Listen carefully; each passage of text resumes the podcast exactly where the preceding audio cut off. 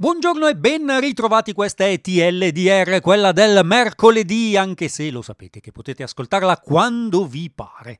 Registriamo sempre dalla parte più lontana degli Stati Uniti e sta arrivando la Nigna, che è la femmina del Nigno.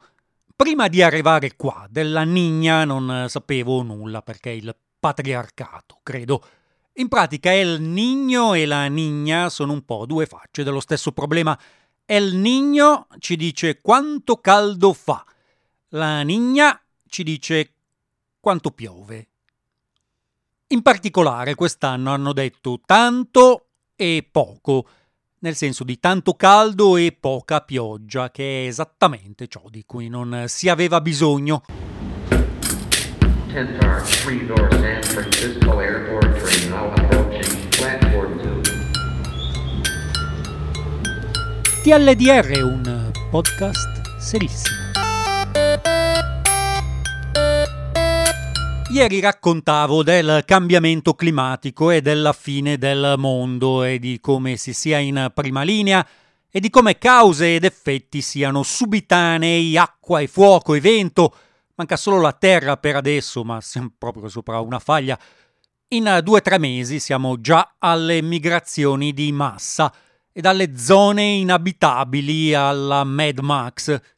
Ci sono due ragioni del perché sta accadendo più rapidamente che altrove. La prima è che il clima è impazzito, e lo sapevamo, ed è la causa più banale e ovvia di tutte.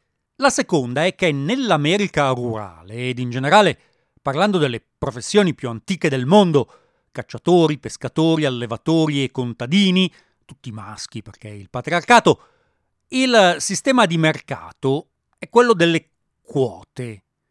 Non so come sia successo, all'aria di essere la risposta del capitalismo ai piani quinquennali, qualcosa che è venuto in mente a qualcuno ai tempi del maccartismo e poi non ci hanno ripensato più. Come va con le quote?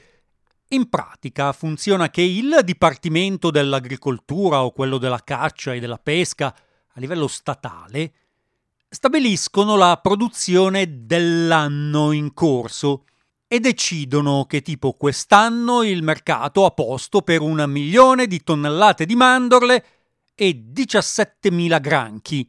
A questo punto dividono il mercato in un numero di lotti ed ognuno all'asta compra la quota di mercato che pensa di poter raggiungere ed è una doppia scommessa. Da una parte si scommette sul prezzo che il prodotto avrà sul mercato, dall'altra si è obbligati a produrre esattamente quella quota. Se si produce di più o di meno scatta la multa.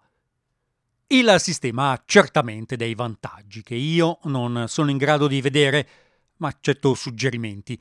Ha anche uno svantaggio che si vede invece benissimo in un mercato strutturato così nessuno si può permettere anche solo una stagione fallimentare, a meno che non sia la Del Monte o la Findus.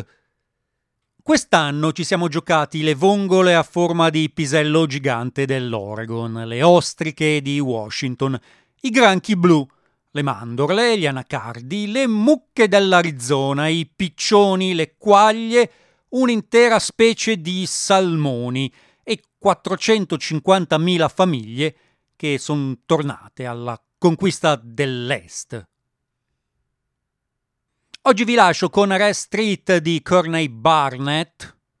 Restate vivi, fate una pernacchia forte se passate sotto casa di signorini e ci sentiamo domani.